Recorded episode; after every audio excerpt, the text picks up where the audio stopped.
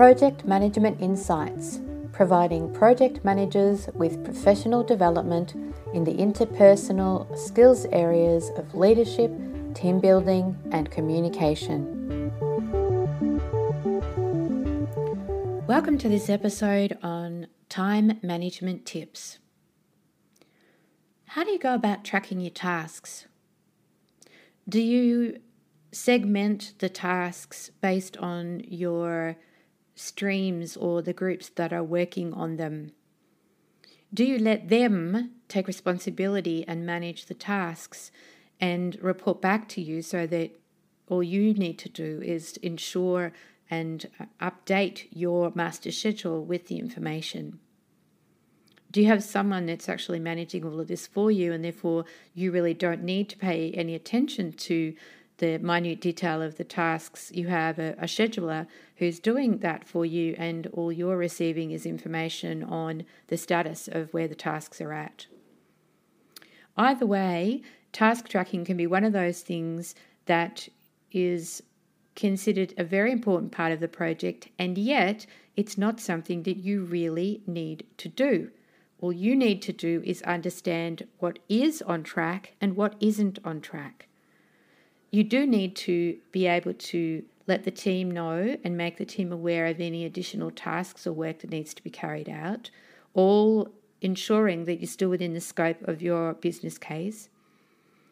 But make take, don't, don't focus on the fact that you need to be responsible in managing every single task. It's not possible, and that really isn't your job. Now, for you personally, how do you go about managing your own tasks, the tasks that you need to complete in your role as the project manager? What about if all you did was focused on the next right thing? What's the next thing that you need to do? Do you need to prepare to go to a meeting? What does that preparation look like? And if you focused your attention 100% on doing that, what would that be like? Rather than imagining that you know you've got another meeting later on in the day and you have to make a phone call and you've got to respond to an email you're where your head is split and you're not focused on anything. So be clever and begin to narrow your focus. What you'll find then is that you're actually far more productive. The other thing that i recommend is focusing and finishing one task at a time.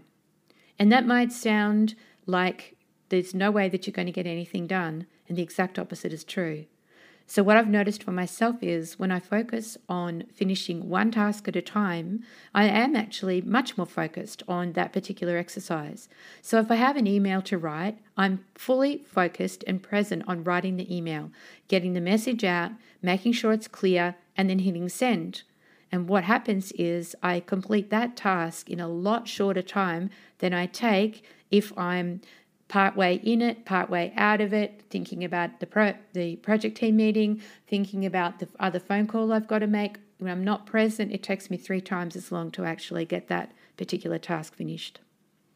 So being fully present is a great skill to learn to have, and it does mean that you will be more productive.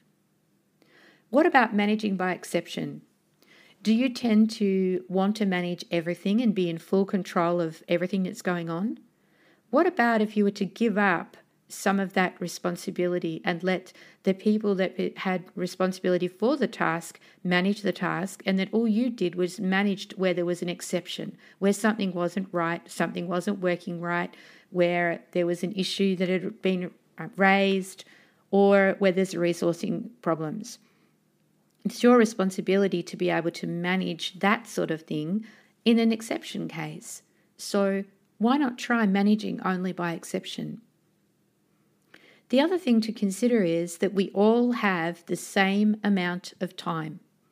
There's 24 hours in a day, however many minutes that is, we all have that amount of time in each and every day.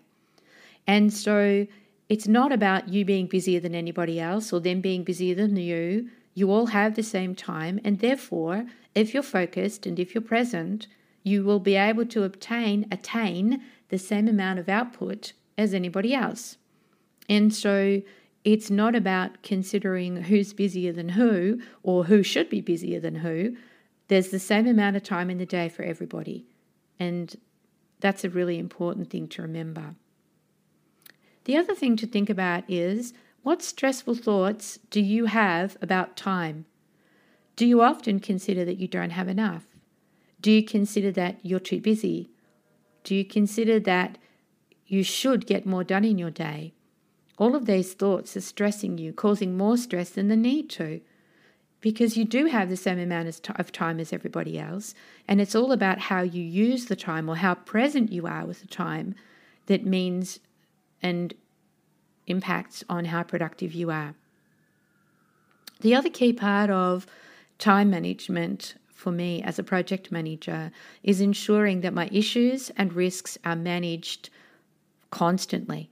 And by that I mean a weekly check in for issues management, even a daily check in, the more that you're able to look at these and have these items either ticking over or limited for, for your risks, the better off you're going to be for your overall project.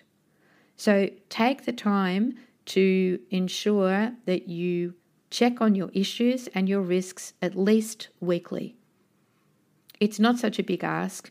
And if you get into the habit of it, what you notice is that it then becomes something that is a part of your normal process of managing your project. And you then find that you have better outcomes because your risks are not being raised or issues are not turning into risks and risks are not becoming out of control and unmanageable and looking like they are then going to cause big problems for your project. So, issues and risk management are key tasks that I would ensure that I have scheduled in for my cal- into my calendar for each week at least as a check-in. More time management tips in a future episode of Project Management Insights. Thanks for listening. Thank you for listening to this Project Management Insights podcast. Be sure to visit projectmanagementinsight.com and sign up for our monthly newsletter or to receive updates on upcoming training. You may also find mentoring offers there.